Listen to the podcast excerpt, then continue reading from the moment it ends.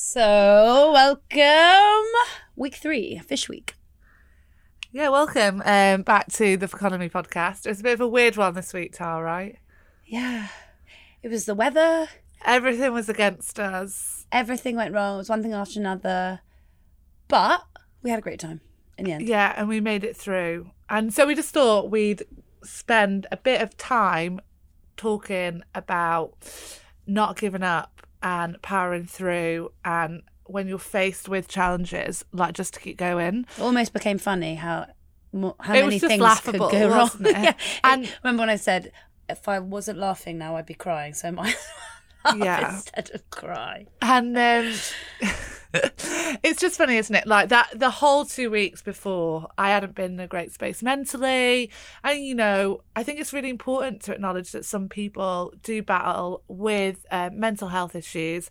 And um, it's really good to work through those and have a support network. And you were such an amazing support network for me when I wasn't. And you had no idea. You know, going I mean, through stuff. when we met and we decided to work together, we'd have no idea whether we would be. I mean, whether we would get on or like work, you know, whether we would get on, whether we'd be able to work with each other. And actually, what's come out of um, us doing this project together is a really nice friendship and a really beautiful friendship and having um, a support network. Yeah. And I don't think we would have got through that Sunday if, if it wasn't for each if it wasn't for each other.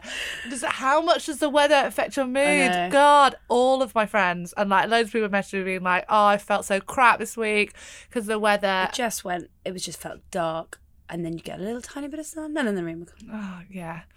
But it was good and we did it. And I'm really, really proud of us. Um, and, you know, the silver lining is we learnt a lot from it. And actually, my biggest fear personally is things not going to plan, like things not being perfect and things not going to plan.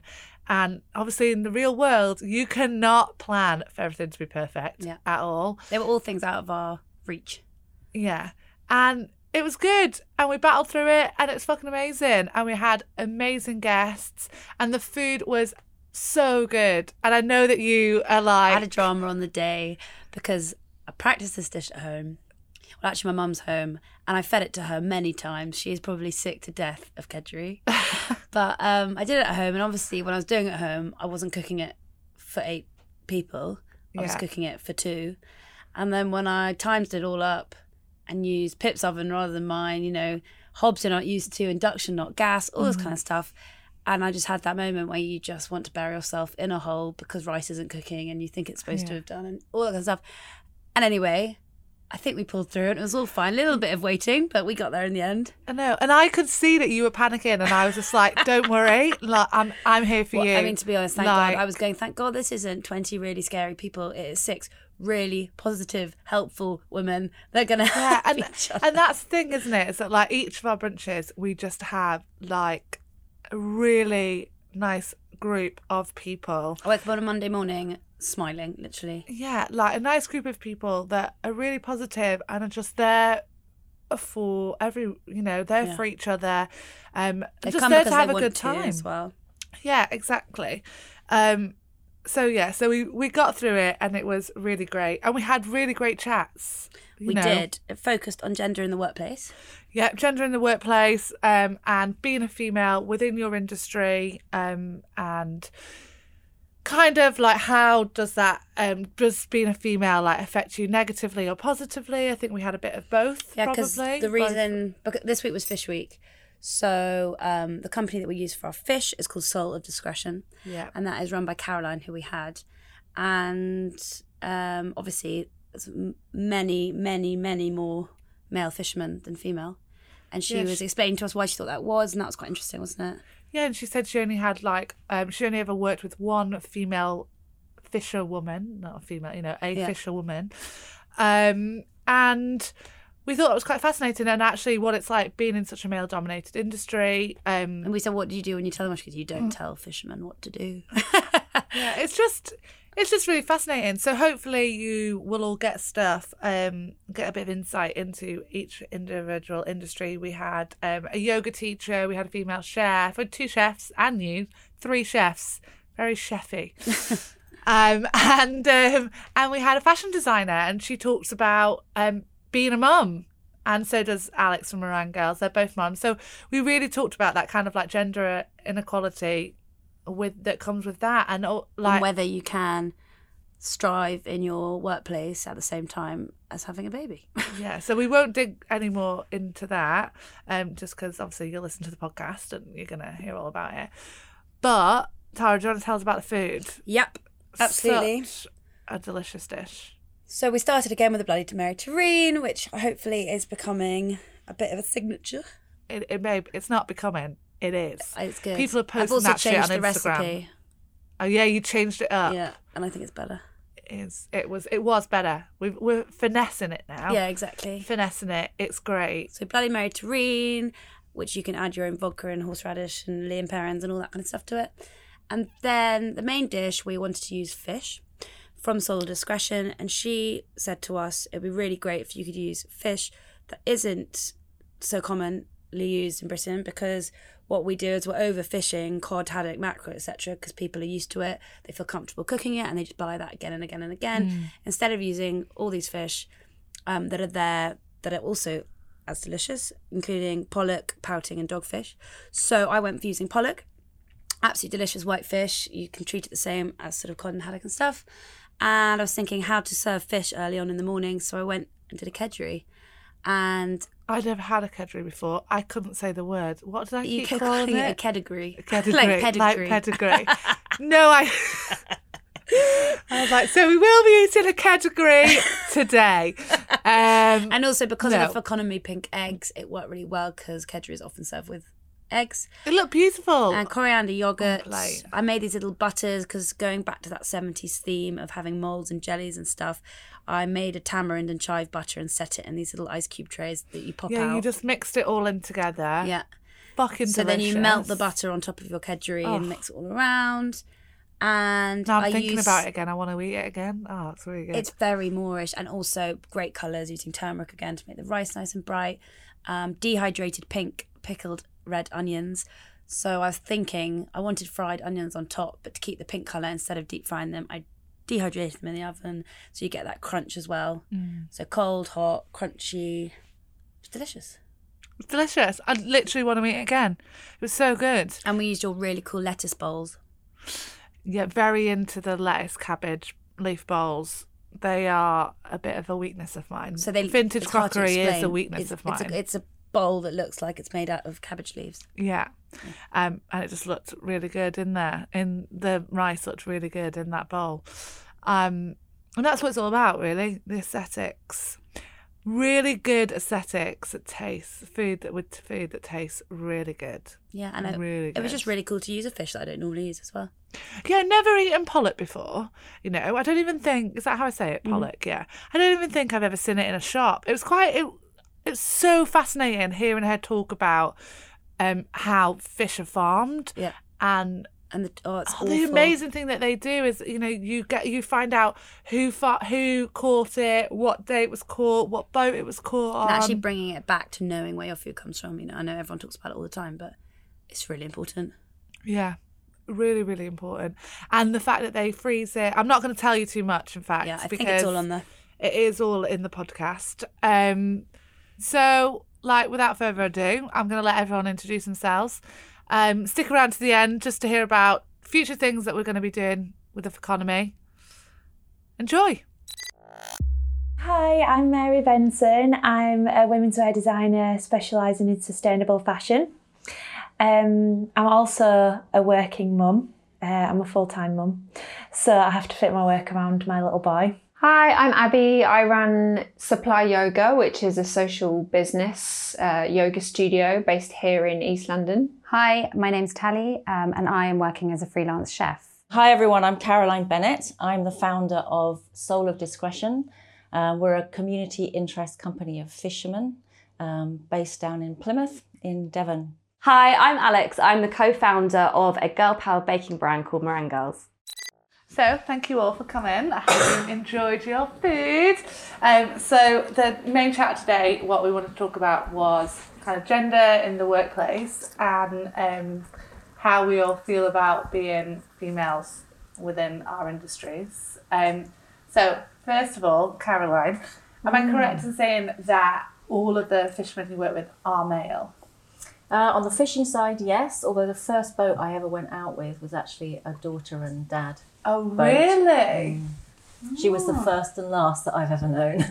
So why do you think there are not more female fishermen? Is it just because of the practicality of the job?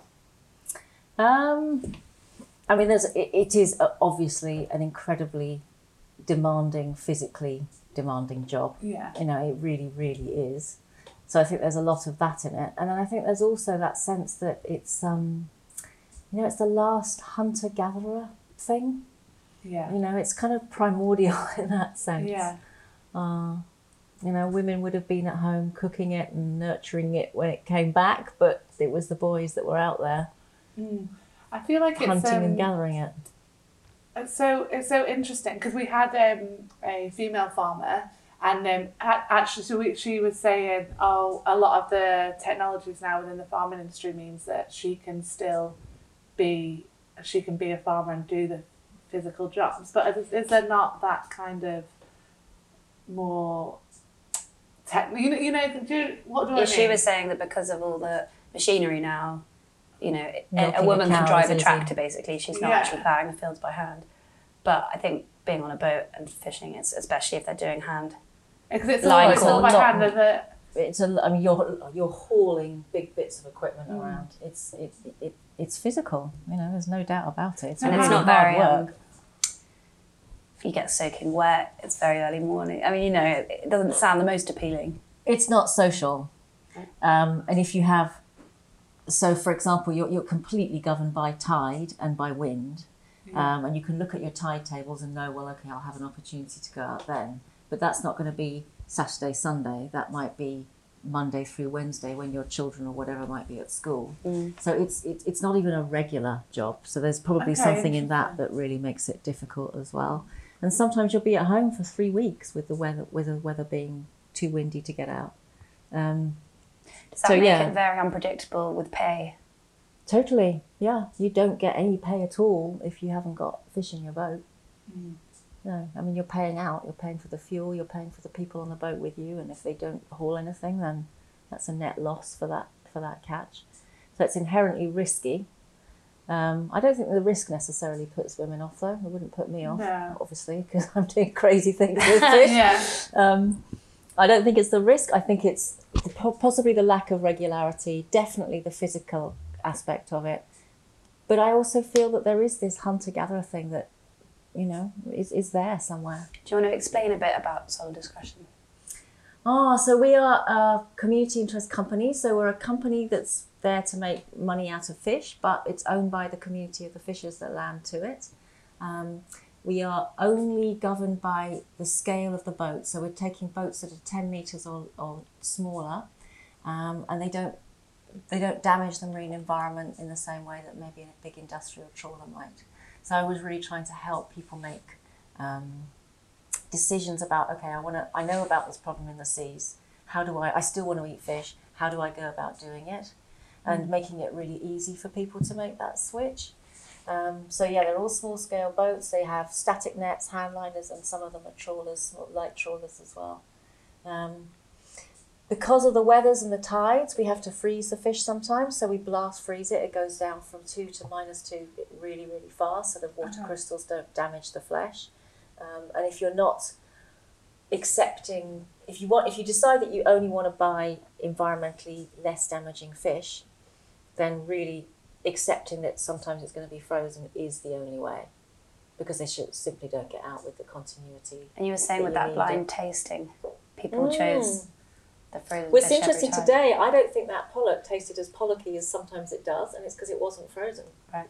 and it hasn't got that um, flakiness to it it's just Yeah. very fresh Yeah. which in some dishes is lovely and it was delicious today. But sometimes you have an idea about how fish should taste, and it's actually often Those big white flakes that you get in a and they're fish finger. always frozen, Yeah. always frozen. And what what does it do to the fish then if they if you do freeze it? Um, it doesn't. So it doesn't. It, it it it changes the texture slightly, so it makes it less soft.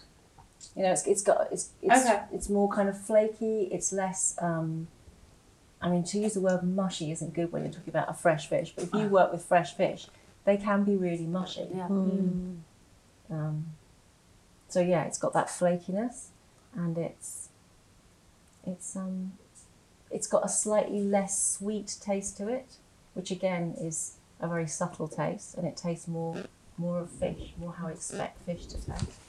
And how do you find um, being a female and running and managing all these men? Oh my goodness, you don't you don't even go around trying to manage fishermen. that's that's such an oxymoron. No, you don't manage fishermen. Nobody manages fishermen. That's why they're out there.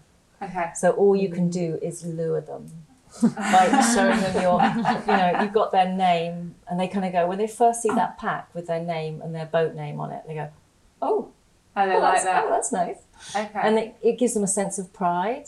Mm. You know, because otherwise That's they could be, yeah, they could be doing things. They could be icing the fish, gutting the fish, really taking care of the fish not to bruise it, and then they get it on the market, and it could be getting exactly the same treatment as the beam trawl caught fish. So there's no incentive for them to treat their fish any better. right. So this gives them, you know, they see their name on the pack and they go, oh, Yeah. and that's lovely. That's real positive, positive feedback stuff. Um, So yeah. And do you like being a female within that industry? Do, do you ever feel like challenged? A lot of the talk that we've had today, like while we've been eating, is like that kind of like how females like deprivate. Is that the right word? Yeah, like deprivate each other. Do you find that working with lots of men, you feel less confident, or do you think it doesn't really matter? Um, I think I've drawn my enthusiasm and motivation from doing this by looking through the slow food connections, through slow fish, at um, the way we used to fish. You know, when we weren't environmentally damaging, when we weren't um, depleting things to the last last fish left on the sea, um, and that was when the men and the women folk were far more integrated. So the men would go out fishing, but as soon as they came back, it was the women that took charge. And the women take the fish, they gut the fish, they preserve the fish, they dry the fish, they put it to market, they cook it. Um, so for me, it's almost going back to a time when industry was on the scale of people.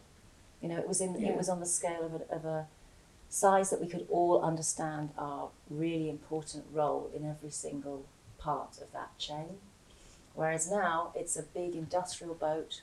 Nobody has any first inkling that if they do this this way, it'll make any difference to the end product.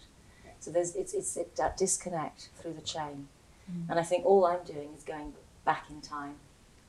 And just going back to like what we're good at as humans and like actually What we're good as, as humans, yeah, Yeah, and and that's what's li- missing with this economy, isn't it? You know, it's, yeah.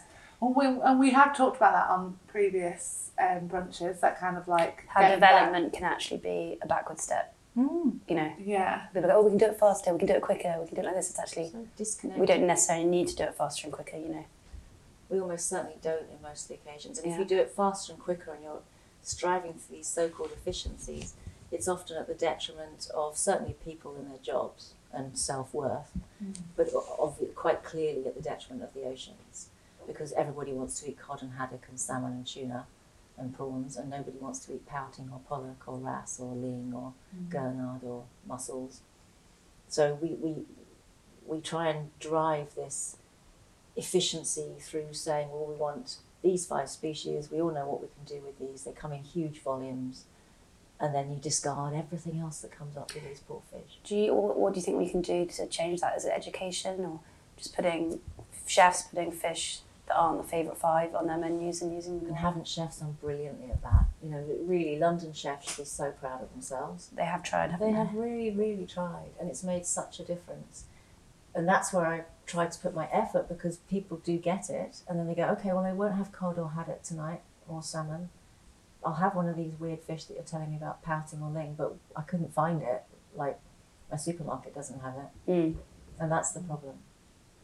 So it's making that We're all sheep, so we'll follow what, you know, what everyone else is doing. So, Tali, and I suppose this applies to you too, Tara. Like, as female chefs, like, how does that do you find that really hard to work in a really like male dominated industry? Like, I know that we've talked, me and Tara have talked about this before of um, like sometimes it can actually work in your favour because a lot of people at the minute want to hire female chefs. Yeah, I mean, Um, I've been but- lucky enough to go into kitchens that have quite high female um, presence, um, but you know, it is an environment where that is you know male led. So um, I was you know saying earlier that I'm quite a sort of loud woman, so it's sort of Yeah. the, the kitchen does bring out that kind of loud side of me that I'm not, you know, I'm not maybe that way as much in my personal life. Um, um, and so sometimes I feel a little bit, you know, I'll go home after a day at work and think, oh God, why was I so pushy and loud and almost, you know, bratty? But I think sometimes that it's hard to kind of get results, you know, to get what you want, to, to achieve something without sort of putting your foot down and, and, and being quite bold. Um, so I wonder how it would be for somebody who isn't naturally. Um, But then, do you loud. not think that it's so interesting that you kind of said that in a negative way that like being pushy Yeah. is a negative Yeah. thing, Yeah, and it's right. so it's so. Why do we think that that is a Well, as a woman, thing? it kind as a woman it can feel like that. Yeah, Totally. And you're right, you're so right. Even I've just sort of walked into that myself. No, but Um, it is it is really strange that like we do think that like being confident and you know being pushy is a negative thing, but it it's not, is it? Like they maybe are I more. think it, I think it can be quite. Obviously, it's quite abrupt for a guy to experience me when I'm in pushy mode, I suppose. And then for other women, I think, if especially if they're not that way, I think it. They kind of look at me and you know I've had people say, "Oh, I've never met anyone like you before," you know, and I'm not sure. But you can only be who you are. Um, Yeah, and you even said um, earlier that what the person made the oh comment. yeah. well, that you know, a, a guy said to me, "Well, you're pretty hardcore for a girl." it was It's like Quite why shocking. a girl's not hardcore? Like, can we not work as hard as you? Like, Well, we can, and I think in a weird way, what this guy was trying to say was that he was witnessing all the women that were working for this particular project I was on, and they were all kind of going for it almost harder than the guys. And maybe that's something that shouldn't really be noticed because we're just people, you know, getting on with it. Um, but that this person, this guy, had maybe expected that the girls would be a bit more sort of prissy about it and a bit weaker, I suppose. And Um, but we weren't. And yeah. you know, in a way, I was sort of offended by what he said, but I then sort of went away and felt a little bit proud that someone noticed that we were all so hardcore. You know, so like, which one's the right one? But um, yeah, And you've definitely said before that, like, you find that being a woman. Um, There was there's two times when I've done trial shifts at restaurants and you know they've basically said afterwards when do you want to start and I don't think that's because I could cook. That was at the very beginning, you know. And they were like, we "God, we just lo- we it's five men. We we really like having a female in the kitchen." They say it um, sort of balances conversation. And um, when I go on holiday at the restaurant I used to work at, I'd come back and think, "Oh, thank God you're back." You know, the level of testosterone, the competitiveness, the conversation, everything. It just got a bit competitive, and you know, comparing how many hours they'd worked and all that kind of stuff. And they just, you know, it's not like I was telling them not to talk about it. I just think you are aware of who's around you. Um, so, Alex, do you think that, like, so obviously Meringue Girls is quite a feminine, or f- feminine, is that the right word? Feminine branded company. I mean, Yeah. you know, which is not a bad thing. Got girls in the title. Yeah. it doesn't. Do you think so? One of the things that we found really hard um, when we've been doing this branch and this project that we started is finding female-run businesses, Right. and um, and it, you can it has sometimes takes quite a lot of research to find out who founded a company, Mm. um, and women not shouting about the fact that they run a company. Yeah. But so do you find that actually being your branding and being females Mm. has helped you to become so successful? So I feel like you've got a lot of girls that rally around you and really support you. Yeah, I mean, I think we, I mean, yeah. So we start, we started from nothing. We basically were working in a kitchen mm. and scheming of ways to get out. And I think we really shared our journey from the start on social media of just being two girls trying to get out of our male dominated lives and trying to kind of carve out a job that we enjoyed and that we could, you know, starting up our own thing was really important to us. And I think people have followed our journey and we've picked up an amazing kind of tribe of people throughout that journey. And they actually, a lot of them are very similar to us. They are other women trying to start their own thing, um, people trying to do baking businesses, whatever. But um, yeah, it's they've really supported us, and I think that's yeah, it's been really important. And I mean, I don't necessarily, I don't feel like this, but do you, I don't know, do you find that some women can be competitive with it? Because obviously, like, so say like another baking company like contacted you, like, do you feel like then that's competitive or, or like, or not so much? I know that's that's almost No, like a bit of a, because it's hard to At the start, we were like really aware of kind of copycat brands or anything like that, and it was real. It was a real like decision to not be um, catty or bitchy back to them, but to kind of help them out and Yeah, because you're so helpful and so lovely and so amazing. I think it's one of the qualities that I love about you the most. Aw. Is like how amazing you are. Yeah, and I think that really is the essence of girl power within business is um, finding people that are really in your same field Yeah. and giving them the skills that, and all knowledge that you've got and helping them out because there is enough space for everyone, um, as long as they're not completely doing the exact same thing. But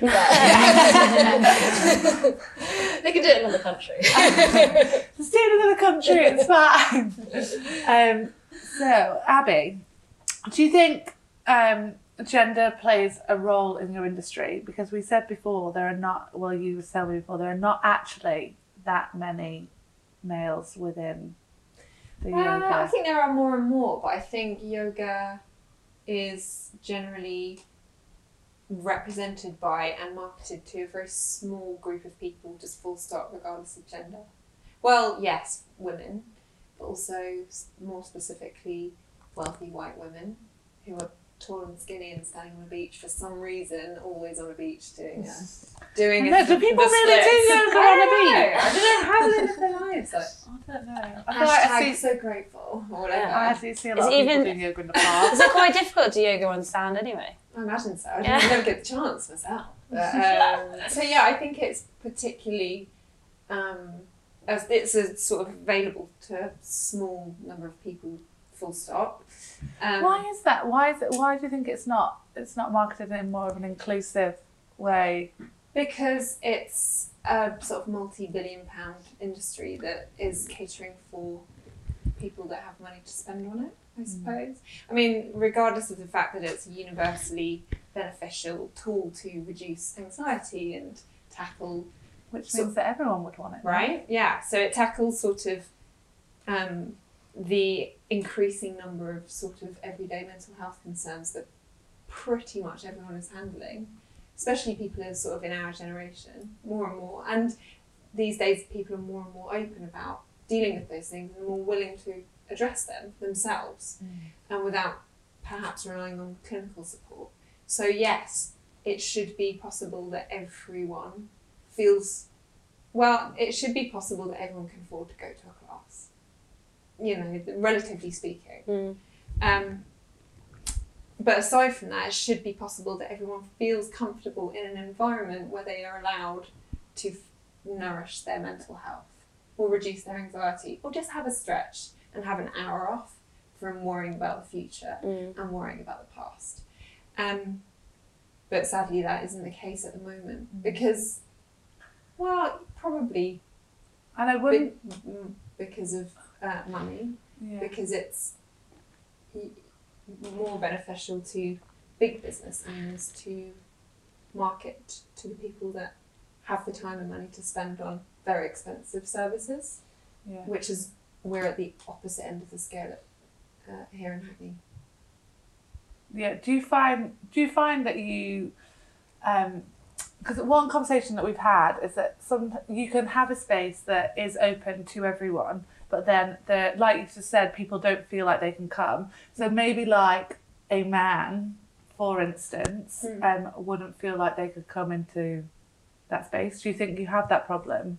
Yeah, for sure. Supply yoga or- Um, I think of of the lots of studios that are popping up, we because of the way that we a we're, we're we we're an accessible studio in in in the sense that it's affordably priced. I mean, Yeah. not you know again relatively speaking, I get that not everybody has even a tiny piece of um, disposable income to spend on anything extra, but relatively speaking, it's affordable. But it's also designed to be accessible in the way that we talk about yoga and the way that we deliver it. Um, we don't ostracize people by um, making it all about sort of um, super dynamic. You must have a six pack and wear Nike latest, whatever. It's not that, but it's also not highly spiritual and ostracizing to people that don't necessarily identify with that side of things as well. There's sort of this big gap in the middle for just like us who might just want to go and have an hour to like for themselves. Um, so So if you're a man and you're listening, you need to go to Get down Yoga. there. Get Yeah, down. yeah, yeah. But it's And like even- doing mindfulness as well, isn't it? It's just taking the time. Even those apps and stuff, it's 10 minutes a day and people can't find the time for 10 minutes to just sit and take a deep breath and think about their day. You know, yeah, it's quite it's quite interesting how. So we work we spend the profits that we make at the studio on sending a yoga or mindful practices practitioner out to work with um, community support services that are already up and running. So when people buy a class at the studio, we use that money to send somebody out to work with people living with long term health conditions That's amazing. people that are um, dealing with a cancer, cancer diagnosis or dealing with the complications around HIV diagnosis, or just teenagers that are like um, doing a stint in a residential mental health unit, for example. Yeah. So, let alone the people that have the capacity to download an app and decide, I haven't got 10 minutes for that. The change that you see in people, men, women, the, the diverse range of people that we work with, when you ask them to sit down for 10 minutes in stillness, take a deep breath, and just see how you're feeling without even moving or doing yoga, inverted commas as you know it, is quite um, a remarkable thing to see. Be- Asking people to sort of drop their shoulders down and then Yeah. going, oh my god, I can't remember the last time I took a deep breath, actually. You know, it's quite amazing. So, yeah, we try and, well, A, we need to make as much money as possible so we can do as much of that as possible. But we try and make the studio as accessible as possible and inclusive and available to people that don't traditionally feel like they belong in that space. Mm. That's the aim of the game. You know, to sounds fantastic. Yeah, it does sound like them. I'm going to come down. Oh yeah, please do. Everyone. I'm going to come down, Come down. definitely. For sure. Um, so the final question, um, and I don't. It's a bit of a random, but ra- it's almost random, but then I don't think it is.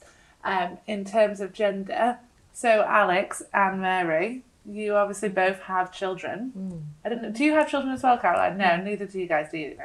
Um, so you both have children. How do you find um, being a mum and managing like a working environment and do you find that your partners have maybe like the same issues as you? Or are you guys just how do you find yeah mary how do you find being Um, do you mean in terms of me working and my partner working? yeah in terms of that or just how do you, do you find that having a kid like because it is something that we talked so we talked about in a previous podcast we talked about how one of the main reasons why a lot of women actually don't progress in business is because they have children. And then um, and it does become a real problem with Yeah. childcare um, but then you both do still have bus- businesses and have kids and obviously the world doesn't end at a kid and it does change it a little bit um, but I don't know how did you find how do you find like having a kid and, and Well- running a business Well, because I'm still breastfeeding, um, and my little boy's 19 months now. Um, I've pretty much had to be the sole carer. Do you know? So Yeah. I can't really. Yeah, I mean, I had I had a little go of like going to work, and it, I was just so tired that I literally just couldn't. I just I did three days, and I just I was just like, no, I'm not doing that again. But then now you've so start, lazy, now you've started. But that's you know Yeah. that's it's not it's not necessarily a bad thing. I think it's also Yeah. like noticing that you need to take some time off is Yeah. is fine. But now you have started doing stuff again. Yeah, well, I think it's weird. Like I've actually figured out how to be a mum and how to work at home at this, you know, at the same time. So it's kind of it's really difficult, but it's kind of, yeah, it's kind of working for me at the moment. I mean, there's not It's much It's about time. finding what works for you. Yeah, exactly. Yeah, but then um, with my partner, he, we've got a couple of pubs, and he has to literally go to work. Like he can't really work from home. He does sometimes, but it's kind of really hard for him to you know to do that. Um, and so we do get yeah we do get a bit like um, whose business is sort of more important. But I guess yeah we try not to we try not to sort of get like that because it is easy to fall into that pit of you know get a little bit bickery about it. But um, I think yeah I mean for me I'm kind of all right working at home and looking after Zephy, but I do need to get childcare soon. And I think money's a big thing. You know, like It's so um, expensive, isn't it? It's so expensive. You either don't get Yeah. childcare and do look after your son, or you need to work double as hard to be able to afford the Yeah. childcare. Sometimes yeah, I go to crazy. well, especially with India, I was going to work to pay the nanny, and it was just like, Yeah. but actually, sometimes I just needed that headspace to go in anyway, so it was Yeah. worth it. But Oh my gosh, I actually ended up um, when when I did go go out to work because I wanted that headspace. I was like, right, I'll, I'm gonna go and do um, do a bit of styling because I used to do styling before, and I styled um, a kids uh, kids wear shoot. Surrounded by children. just- oh my god, it was just not the right sort of time out. You know? I'm going to have time out from my child and send it to with more children. And I thought it was a really good idea at the time. I was like, Mm. this is an amazing idea because, you know, I've got a kid, so like I'll just go and do this and I'll, I'll smash it. But actually I was literally like, oh I can't I just need I need actually a bit of if I'm gonna do a, another job, it needs to be something that's actually sort of easy. Or like, you know, a bit more zen in a way, Yeah. where it's not as sort of mentally and physically um, overbearing. Because I think that comes with being a, a working mum that if you are the one that is the main um, carer of the child, you actually it's not just the physical sort of tiredness that you're feeling, it's kind of that mental tiredness, so it's like both. Whereas I think that um, like I think this is kind of the thing I always feel that when my partner goes to work, he does he's exhausted with work, I feel like he's not had to deal with um, the sort of mental um, Exhaustion of having yeah, exhaustion. Yeah, because it's a lot of it's a lot of sort of um, emotional, um, sort of Yeah, it's, it's a lot of emotional Yeah. work as well, is, as well as like work Yeah. work. yeah. So But trying yeah. to find a balance. How did you find it, Alex? Like going back to work after you'd had kids? I mean, with Indy was five years ago, so Meringue Girls was still kind of in its infancy, and I felt like I needed to go in quite soon after. I didn't really have much maternity leave, so I was taking her into the bakery, sitting the desk breastfeeding, passing her round, um, and it was just mega stressful. The juggle was just too much, and I felt like I wasn't really wasn't really focusing on anything. It was really hard, but we do have a great team, um, and that's what's allowed me to have two kids while still building the business. Um, and I think the fact that I've kind of the fact that I have kept Meringue Girls going so much and I've continued on the path um, is because it's it's building a business that works around having kids. It is that flexibility um, that I need. Um, Yeah. Well, it is. It's that kind of. I think a lot of women actually create themselves jobs or do a job that will help them have the lifestyle that they want. Exactly. Um, I, I mean, That's when yeah, when I was when we were building up, we are like, yeah, this is going to be like a million pound business. We're going to franchise. We're going to blah blah. And we've we've. I just kind of thought, no, actually, I want to I want to level it off just because it is now a lifestyle business that is funding f- Uh, funding our family and working around just about how much I can give. That is amazing mm. that like as a female you get, you've been able to do that and you and for you Mary as well that you've been able to you know create a job um, and it, now that you can you know you can have your job and have their food I think it always is a journey mm. but just finding that balance is good. Thanks for listening. Um, we've had quite a lot of messages about future events, and so this week we will be releasing dates for our future events at the Feconomy. It's very exciting on our new flashy website. Yeah, so um, head over to our website to find out more about our supper clubs. Keep up to date with the Instagram and what we're doing, just so you can, you know, we're going to have loads of events coming up, just so you can keep up to date, really. And also, if you want to buy any food from or find out any more information about anyone that came to our brunch club or supplied food for it, all their details are in the description. The description, yeah, of the podcast. And we are working on a directory of food and drink, um, female led food and drink businesses for everyone because it has been asked for by a lot of people. So we will be working on that. So, yeah, just keep an eye out for everything. And listen next time. Wait, wait, wait. We didn't tell you what our website address was. Oh, yeah. So it's the I need to know economy. as well. Oh, you need to know if you've not been on it yet. It's thefeconomy.co.uk. Um, check it out, guys. You can sign up to our newsletter on there. That's where you're going to be able to keep up to date with everything. Bye.